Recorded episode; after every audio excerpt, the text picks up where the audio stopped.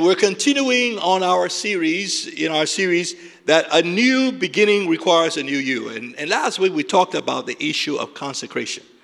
How it is important that every believer consecrates, sets yourself apart, dedicate yourself fully, present your bodies to the Lord to do His work, to please Him. Consecration. Amen. We give you an example. We gave you two examples, I believe, last week. One was the example of Abraham. Uh, uh, Daniel, Shadrach, and Abednego. There were many, many, many Hebrew boys that were taken into Babylon, but you don't hear about them. The only ones you hear about are Daniel, Shadrach, Meshach, and Abednego. Four. What happened to the others that were there? They didn't consecrate themselves to the Lord. They just decided that they would be like the Babylonians and do whatever they could do and pursue their own dreams and and enjoyed the benefits of being in Babylon. But four of those, only four, the Bible recalls, made the decision that they were going to consecrate themselves in Babylon. Even in the midst of Babylon, they're going to live sanctified, separated lives unto God. Remember when Daniel was told to eat the, the food the, from the king's table, which was contrary to the covenant that they had with God? Remember what Daniel, Shadrach, Meshach, and Abednego decided? They said no. They were not going to defile themselves with the king's meat. And they were prepared to die for that because they were going to honor their God. Remember when, when they were told, if you don't worship uh, this idol, uh, we're going to throw you in a fiery furnace. And they said, you know what, we're not going to do it. You know, we're consecrated unto our God, and being consecrated unto our God means we only worship Him. And so we won't do it. Well, if you don't do it, we're going to throw you in the fiery furnace. Well, then, you know, our God is able to deliver us. We know He's able, but even if He didn't, if we died, then we will choose death over denying Him. They had consecrated themselves to honor the Lord. Daniel was given an opportunity also to save himself by stop praying to God and to pray to uh, the God of Babylon. And and Daniel also refused, and the Bible says he just continued to do what he knew God wanted him to do in spite of the threat to his life. He would pray and he would open the window, he wasn't hiding. And they decided they were going to throw him into the lion's den if he didn't stop. He chose to go into the lion's den. God mercifully delivered him so that God could glorify himself. But we know there are many who were not delivered, who literally paid the sacrifice of their very lives because they had consecrated themselves to God and were committed to living and or dying, whether in life or death, Paul said, what's important is that Christ is glorified, Christ is honored. Hallelujah. This is what we're called to. This is what we're called to. When we say yes to, to Jesus and we become uh, part of the family of God, part of the church that He is building, this is what we're called to. We're called to live consecrated lives, to set ourselves apart, to present our bodies to Him as a living sacrifice, for Him to work through, to bring glory to Himself, to do His will, to advance His kingdom. This is what Harvest is about. Being a part of this church means you're part of a group of people who take seriously our relationship with Jesus and who understand that this high calling that we have is such that fulfilling it is costly. And while there are many blessings that we enjoy, and we will continue to enjoy blessings because He blesses us with all spiritual blessings, the truth is, He never promised that our lives will become easy in fact, he said, In this world you will have tribulation. And he said, If they did it to me, they're going to do it to you. And so we all have to make a decision because uh, God gives each of us free will. If we trust Him, He will enable us to make right decisions, but He will not make the decisions for us. And when it comes to this business of consecration, when it comes to this business of living lives that truly are set apart for God and that bring God honor, it's not possible until I make a decision that that's what I'm going to choose. Remember, Jesus in the garden had to make a choice. The Son of God had to make a choice. God's will for him, God's purpose for him was to give his life as a ransom. That was the will of God. He had to say yes to that will. And he has said yes many times. But the devil leaves and the devil comes back. And so living a life of consecration will require that we say yes many times. Because you know, the enemy will come and he will challenge your faith and challenge your decision and suggest that you should go down another path because the path will be easier.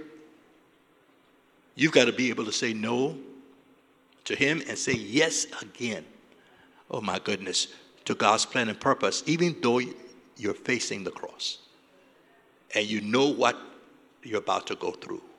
May God give me and you the grace that we need to not just say yes once, but every time our faith and our commitment is being challenged, in spite of what we're going to face, may God give you the grace to say yes again. To say, Lord, I still say yes. I still say yes. Even though right now things are hard, I still say yes. Even though right now my circumstances are not pleasant, I still say yes. Even though right now all I can see is a cross, I don't see a crown, I still say yes. In Jesus' name. And so in 2 Timothy chapter 2, you can turn there. Uh, Paul is speaking to Timothy. Paul, the apostle, is speaking to his father. I mean, speaking to his son Timothy. Timothy is a young man. He's a pastor of a church. He's a young pastor. And of course, he's facing the difficulties, the challenges that, and the pressures that we all face, that young men face. But not just young men, old, older men face. And not just older men like Yemi. Um, say hallelujah. Amen. We all face them, right? These pressures, right? So Paul writes to Timothy and he says to Timothy, Timothy, make the decision that in spite of all that is happening, you are going to be a vessel of honor. You're going to be what? A vessel of honor. Now, what is a vessel of honor? A vessel of honor as a, as a believer is one who has made the decision to honor God in the way he or she lives. He has made the decision that he will honor God with his attitude. He will honor God with his behavior. He'll honor God with his character. He'll honor God with his determination and his devotion to service, to duty. He'll honor God with his commitment to excellence in all that he does because he's serving an excellent God. He will honor God with his faithfulness and his faith and by being fruitful. If you notice, that was A, B, C, D, E, and F. Honor God with your attitude, say attitude. B, behavior. C, your character. D, your devotion to duty. E, your commitment to excellence. F, your faith and your faithfulness. A vessel of honor has made a decision that he's going to do what? Honor God with his life. In everything he does, he wants God to be glorified. And secondly, a vessel of honor is one whom God can honor. You know, every time God uses you, he's honoring you. Oh my goodness, you didn't hear me. Every time the king chooses to give you an assignment, he's honoring you. Hmm? When he gives you an assignment to do something that will build his church, he's honoring you. When he gives you an assignment like I have right now to preach the word to you, he's honoring you. When he gives you an assignment to usher people into their seats, he's honoring you. Every time God gives you an assignment, whether it's small or big in your own eyes, you need to understand because he didn't have to give it to you, he could have given it to someone else, or he could have done it himself. He has chosen to honor you. Are you hearing me? And when we're faithful in doing what He has given us to do, He adds even more honor to us. Because the Bible says if we suffer with Him, we will reign with Him. Oh my goodness. He takes us from glory to glory. Hallelujah. Now, Paul says to Timothy, Timothy, and will you go, go to 2 Timothy chapter 2, verse 20, please? He says, Timothy, you need to make this decision that you're going to be a vessel of honor. And so let's let's let's let's read this. The whole chapter of 2 Timothy 2 is dealing with being a vessel of honor. And so we're going to read this verse, and then we're going to in the first service, I started from down and I worked my way back up. I think, I think um, in this service we're gonna we're gonna start from up and work our way down, but we'll get to the same place, just a different approach. Okay, let's read this, verse twenty. But in a great house, there are not only vessels of gold and silver, but also of wood and clay, some for honor and some for dishonor. Okay, so Paul has made a statement here, and he he is he is comparing the church to a great house. How many of you know that the church is a great house? No, no. The church is great in God's eyes. The church is a great thing as far as God is concerned. There's nothing small, irrelevant about the church. There's nothing you can simply dismiss concerning the church and be in sync with God. Because the church, as far as God is concerned, is great. Great because it is the body of Christ. Great because it is the ground and pillar of the truth. Great because it is the bride of Jesus. Great because it is the place in which the king lives. You see, he's really comparing the church to a palace. And who lives in a palace? The king. Who lives in a palace? A king and his children. Never lose sight of the fact that this church, which is part of the church, is a great thing, a great house. In this church, that Christ is raising is the king himself and the children of the king who are royalty. Say hallelujah.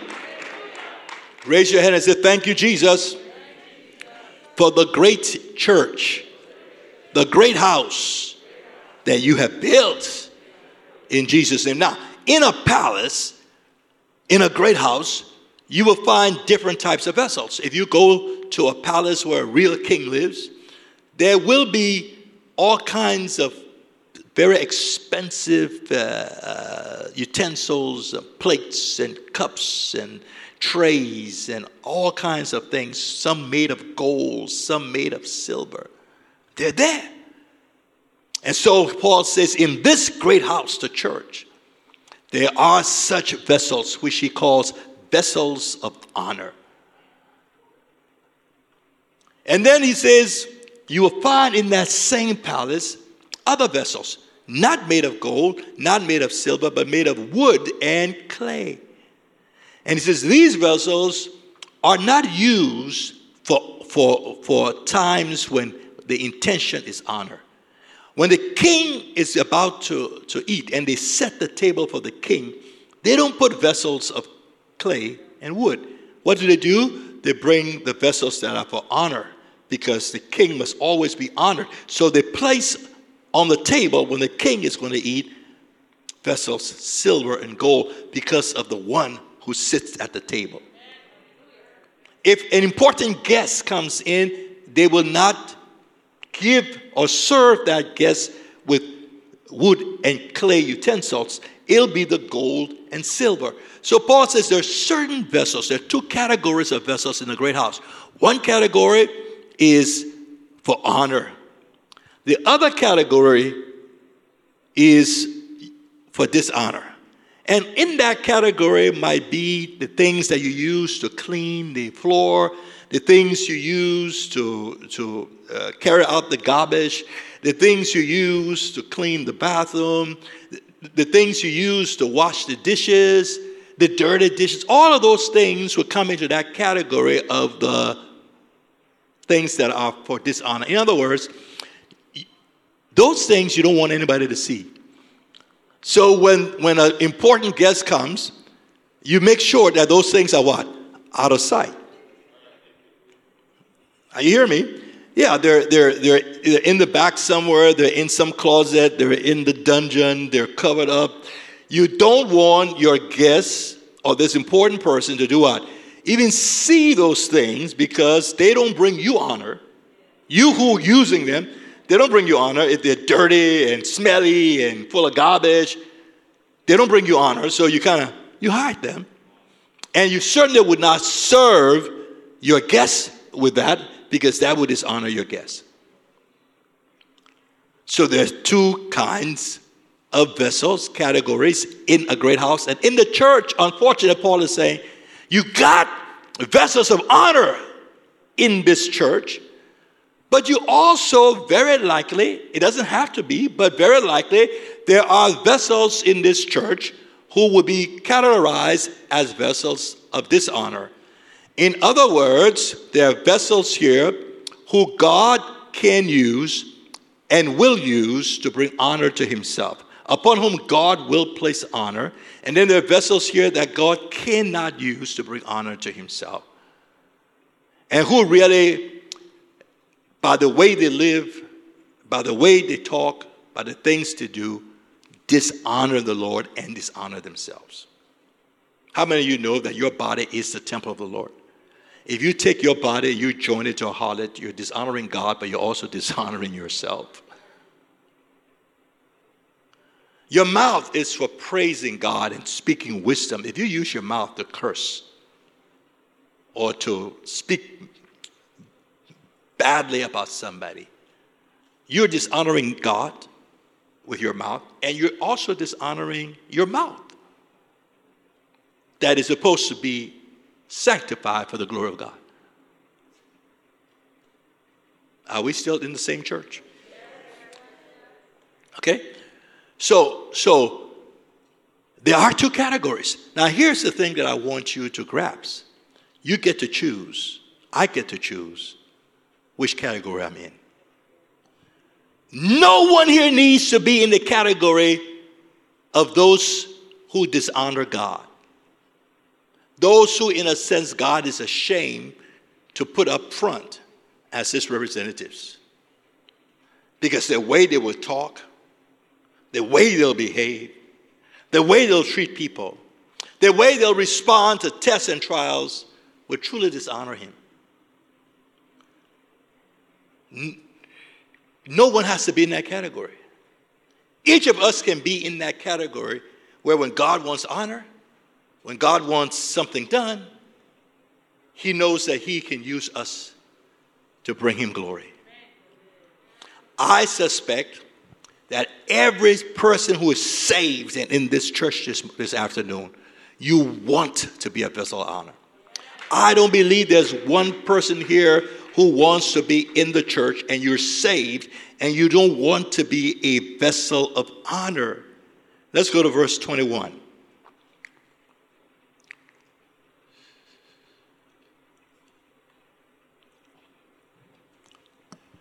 Verse 21, please.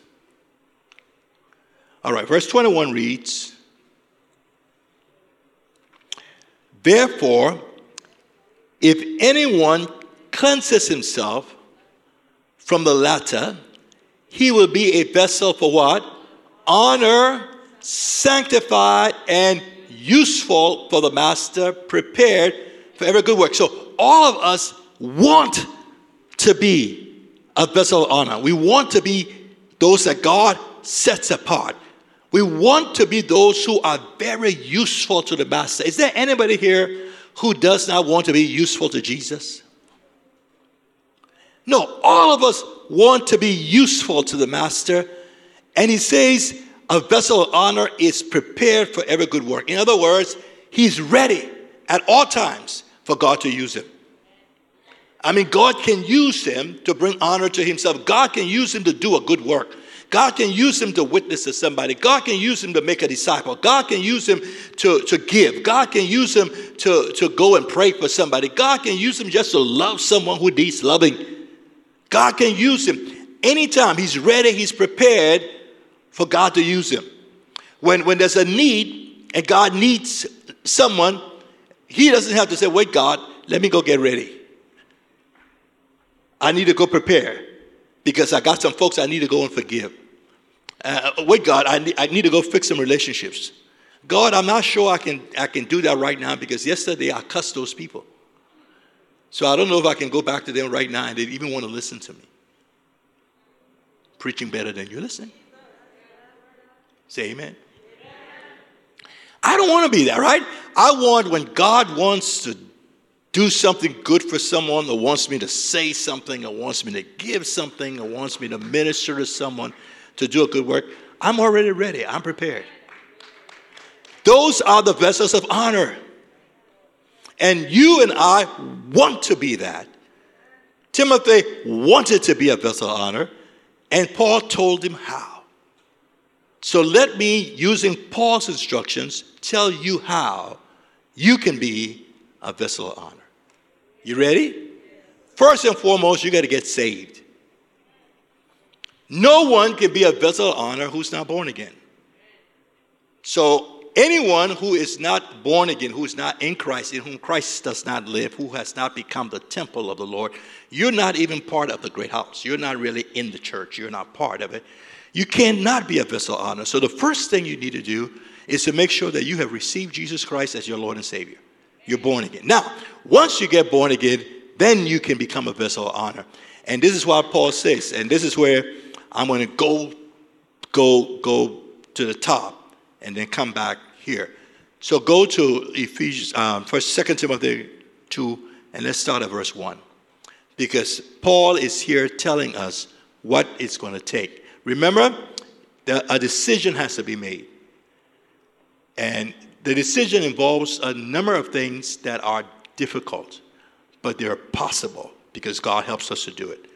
But we got to understand what it is that it's going to take to be a vessel of honor. Verse 1, let's read together. You therefore, my son, be strong in the grace that is in Christ Jesus. We'll come back to that verse. Go to the next two. And the things that you have heard from me among many witnesses to what? Commit these to faithful men who will be able to teach others also. So all of us should be committed to doing that, right? Next verse. You therefore must, okay, that word, E, spell it E N D U R E. What does it spell? What does it spell? H A R D S H I P. What does it spell? You cannot be a vessel of honor if you're not willing to endure hardship for Christ. You see, many of us come to Christ so he can make our life easy. Jesus did not promise that in this world it'll be easy. He said, I'll give you peace and my grace will be sufficient. He says, I'll be your strength. So he doesn't promise easy, but he does promise strength to endure, strength to endure. If I'm going to be a vessel of honor, I have to make a decision. You know what? For your sake, for your glory, Lord, I'm willing to endure hardship like a good soldier of Jesus Christ. Every vessel of honor must be willing to be a good soldier of Jesus Christ. And every good soldier must be willing to endure hardship. You cannot be a good soldier if you don't want to go to the battlefield. A soldier representing his, uh, his nation will make the very hard decision of leaving his or her spouse behind, leaving their children. My goodness, that must be the hardest decision to make. Their young children behind, leaving their job, leaving their homes, the comfort and the conveniences of their life. And they will go onto the battlefield knowing that they may not return, knowing that for however long they're going to be out there, they're going to be shot at, they're going to be sleeping outdoors, they're going to have bombs dropping all around them, they're not going to be very comfortable, they're going to be eating all kinds of food, but they're willing to do that because of the cause, because of the greatness of the cause. The, the, the, the, thing that they have lived for is worth dying for. Child of God, if we're going to be vessels of honor, then I have to decide. I didn't come to you, Jesus, to make my life easy. I came to you, Jesus, to do your will. And like Jesus, Father, not my will, but your will be done, even if it means the cross. We have to be willing to do what? Endure hardship. Like a soldier, enduring hardship. The next thing he tells us, tells Timothy to do, he says, You've got to be like an athlete. Go to next four, verse 4. He says, No one entangles in warfare. He, uh, himself with the, with the affairs of his life that he would please the one who enlisted him as a soldier. Next verse. And also, if anyone competes in athletics, he is not crowned unless he does what competes according. So, so he's saying, Timothy, it's going to take the attitude of a soldier, willing to endure hardships. It's going to take the attitude of a, of a person who is serious about winning major championship, the discipline, the discipline that it takes, the self-denial that it takes in order to win championships. He says you got to be prepared to do that, and that is hard. That's another example of hardship. You see these athletes running and competing and spending hours and hours. That's discipline. He says you got to be prepared to do that. Be willing to do that. And then the next thing he talks about is the farmer. He says the farmer who works hard and, and plants must be the first one to partake of the crops. There are benefits, but the benefits come after the hard work. You don't start off with, with the soul already saved and giving the testimony. You don't start off with the testimony concerning how the Lord used Pops. No, all of the time that Pop spoke to him, eh, the years that Pop ministered to him, that was a hard working farmer. The day came when he got the reward, but before he got the crops, he had to work hard. A year.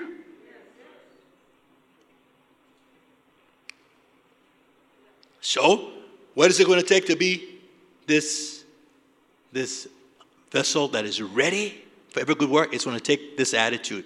You know what? This is going to involve hardships.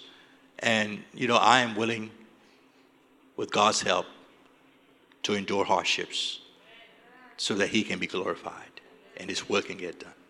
Quickly, let's move, move to verse 16 verse 16, verse 16, verse 16. Because here's another thing uh, that, that, that we're going to have to read, and then I'm going to make some, uh, a few points. Let's read this together. But shun profane and what? Idle babblings. He's talking about talk, okay? For they will do what?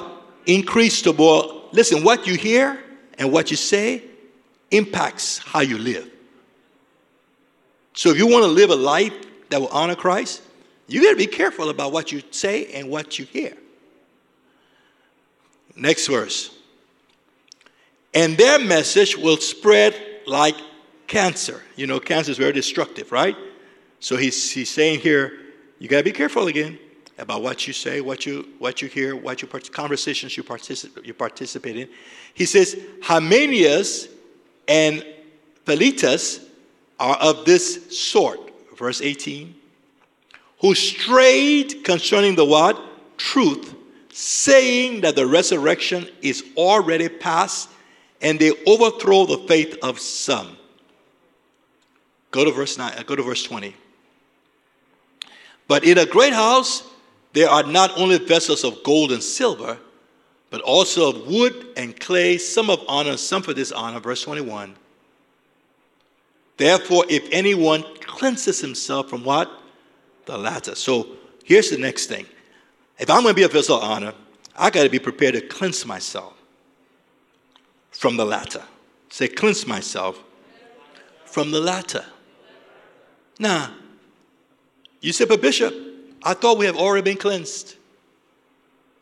Didn't the blood of Jesus cleanse us? Haven't you taught us that when we receive Christ, all our sins are washed away?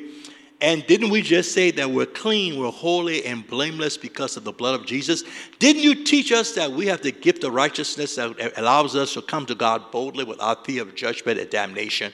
Then how come Paul is saying that we who are believers are to cleanse ourselves? I thought we're already cleansed. The answer is yes. Yes, my God, Jesus has cleansed us from sin. Yes, we are washed in the Lamb of God. Yet, yes, we are sanctified. Yes, we can come boldly to the throne of grace without fear of condemnation, judgment, and wrath. No, I don't have to confess my sins every time I sin to be clean. When I confess my faith in Jesus and I receive Jesus and my faith is in Jesus, His blood cleanses me and keeps me clean. Hallelujah. I'm righteous, I'm holy, I'm blameless. That's true. Yet the believer is told to do what? Cleanse himself. So, what Paul is telling you to do is not something Jesus has done. What Jesus has done to remain true. Are you hearing me? If you, if, you, if you look at John chapter 13, there's a conversation that takes place there, and Jesus is talking, is washing the feet of his disciples. And when Jesus comes to Peter, and he's about to wash Peter's feet, Peter said, No, Lord, how can you wash my feet? Jesus said, Peter, if I don't wash your feet, you're going to have no part of me. And Peter says, Is that true? Then, Lord, I want you to wash all of me. Wash my head, wash my hands. I want you to give me a complete bath. Jesus said, Peter, you don't need a bath. You are clean. He says, You're every whit clean. And he says, He who has been bathed does not need to bathe again. He says, The only thing we need to do is to take the dust that has accumulated on your feet. But you don't need a bath. In other words, you don't need to go get saved again and get your sins forgiven again to be righteous again. No, Christ has done that. But you who are righteous, you who are clean, you have taken a bath you're walking in an environment, you're living in a world where all kinds of things can contaminate your mind, can contaminate your attitudes. You can be exposed to stuff that sticks on you, that don't belong to you, but pollute you. Walk into a place where a bunch of folks are smoking, and you didn't take the pill, I mean, you didn't inhale, uh, you didn't do none of that. But you leave and you smell like smoke. What do you want to do? You want to get that thing off of you because that doesn't belong to you. You got to clean it off. You got to change the thing. You got to wash the thing because that smoke didn't come from you, it came upon you. And now it's making you smell. So you clean it. You don't need to take a bath, Jesus is saying spiritually. You are born again and you are clean. But as you go through this world, you are exposed to things that can contaminate your thoughts, contaminate your attitudes, your emotions, affect your decisions. And he says, You need to understand that even though you're saved and you're righteous, you're holy, you need to keep cleaning this stuff off so that you can be prepared and ready for the master's use. You got to keep cleaning your thoughts, you got to keep renewing your mind. You got to keep identifying sinful, ungodly attitudes and thoughts that may be present in your life and say, you know what, this doesn't belong to the new me. This doesn't belong to the new light. This is not of Christ. And I'm going to do what I am going to take the necessary steps to cleanse that off of me. And how do you do it? He's not saying, okay, uh, uh, uh, Timothy, if you want to be a vessel of honor, every time you sin, you got to come say, oh God, I'm sorry, forgive me my sins, then I'm cleansed. No, what he's saying is take the word of God, which is the water, and cleanse yourself with the word of those attitudes and actions and behavior that will cause you to do things you shouldn't be doing. Take the word of God and cleanse your mind with the word of God's word. Cleanse your attitude with the word of God's word. Cleanse your behavior by reading the word, meditating the word, and letting the word of God produce transformation in your life. In salvation, the blood of Jesus cleanses us. But in our daily walk of sanctification, what is really the cleansing agent is the word of God being applied. So every time I identify a wrong attitude, a sinful action, sinful behavior, I got to be able to confess, agree, this is wrong. This doesn't belong to me. This doesn't glorify God. This is not of me. And take the word of God and meditate in the scriptures, renew your mind so that you don't continue to walk in that. And if we'll use the word to cleanse our mind and cleanse our thoughts and cleanse our decisions, cleanse our attitudes, then we will be fit, ready, prepared for every good work. Do you, do you hear what I'm saying? So, what is, what is it that you are supposed to cleanse yourself from? There are two things here that I mentioned Remember, we read about Hymenaeus and Philetus? Remember we read about them? And the scripture said that they were undermining the faith of some. Here's the first thing that you need to know.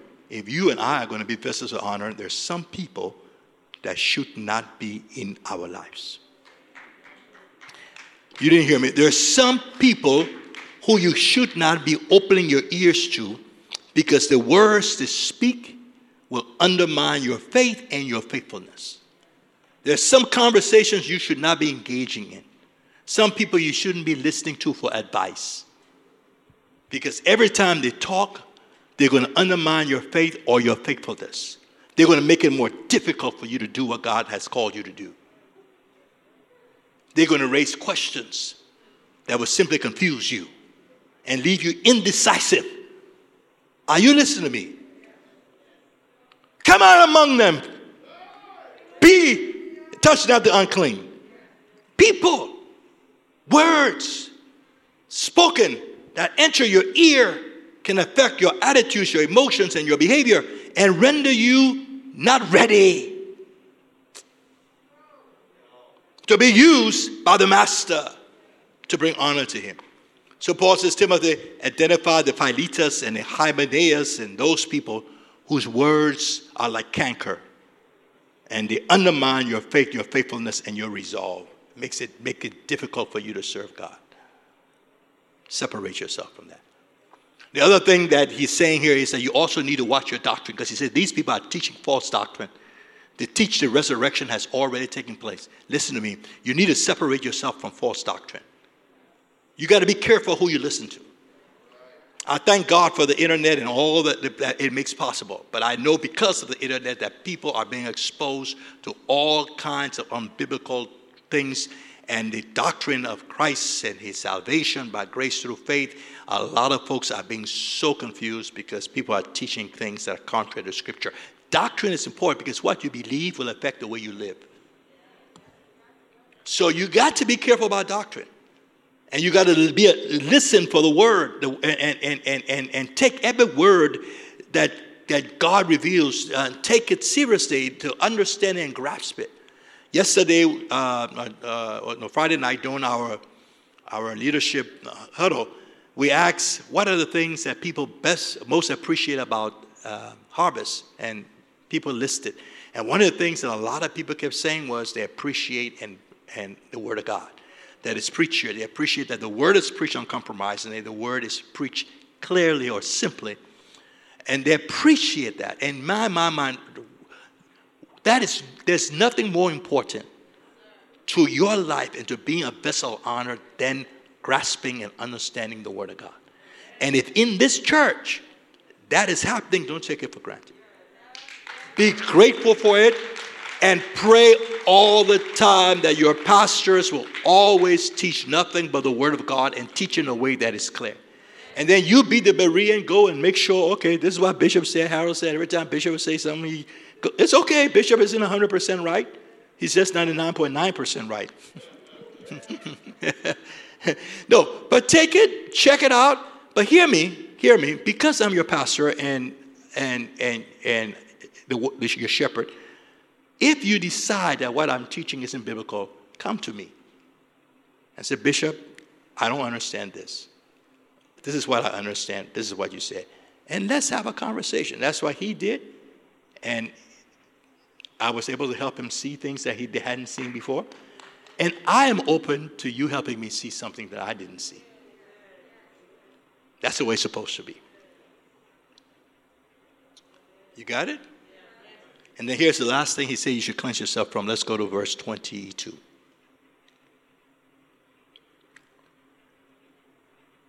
And the things, no, no, I'm sorry. Um, no, I think I, I, I, 22 talks about fleeing youthful lusts. And, and then it says, flee youthful lusts and then pursue all of these other things. That's 22. Hear me. That's another thing you need to cleanse yourself from if you're going to be a vessel of honor. What? Youthful lust. You say, oh, I'm not a youth, therefore it doesn't. No, no.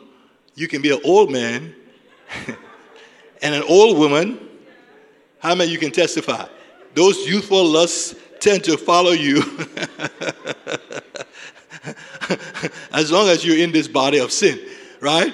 So he was writing to Timothy. So Timothy was a young man, but basically what he's saying is, listen, we're going to be a vessel, a um, vessel of honor we got to take sin seriously and not present our bodies to sin.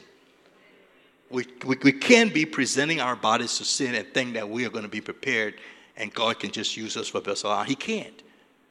If we are going to choose to yield our members to sin, we're choosing by that very act not to be a vessel of honor. Now you say, Bishop, I want to, I struggle. How can do how can all of this happen? Now go to, go to verse 1 because here's the answer 2 Timothy 2 1. And I do need to stop. Everybody read this. You therefore, my son, be what? Strong in what?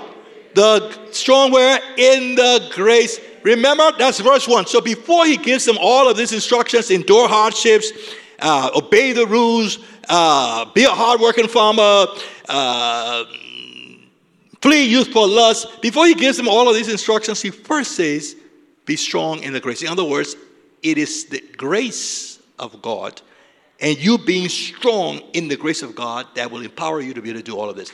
If you just leave say, okay, I'm going to go and do this in my strength, you're about to fail.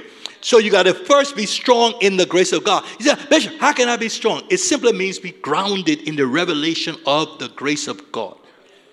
And every day, keep grounding yourself in the revelation of what? The grace of God. What is the grace of God? The unmerited, undeserved favor of God shown to you in Christ Jesus. What is the grace of God? All that Christ has done for us through his death, burial, and resurrection. Be grounded in the revelation of the gift of righteousness. Because the Bible says, those who receive abundance of grace and the gift of righteousness will reign.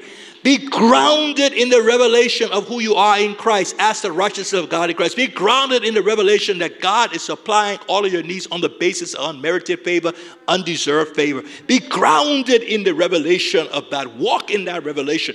And when you're grounded in the revelation of what Christ has done, and you're grounded in the revelation that you live in this realm where, where grace, unmerited, and undeserved favor reigns, Therein would be the source of the strength you need. And you would then be able to endure hardships because you're grounded in grace. You'll be able to say no to sin because you're grounded in grace. We have to stop because we're out of time. But I pray for each of you that in Jesus' name, all of us will make the decision to be vessels of honor. Because until the decision is made, the power to make it happen cannot be received in Jesus' name. If this is your desire, and if you're consecrating yourself anew, saying yes one more time to God's call to be a vessel of honor that is sanctified and ready, prepared for every good work, would you please stand to your feet? And would you please raise your hand to heaven? And in your own words, I want you to begin by confessing your righteousness in Christ. Say, Jesus, thank you by your grace that I am the righteousness of God in Christ. Go ahead. Go ahead. Thank you that I am dead to sin. I'm alive to you in Christ Jesus, oh God.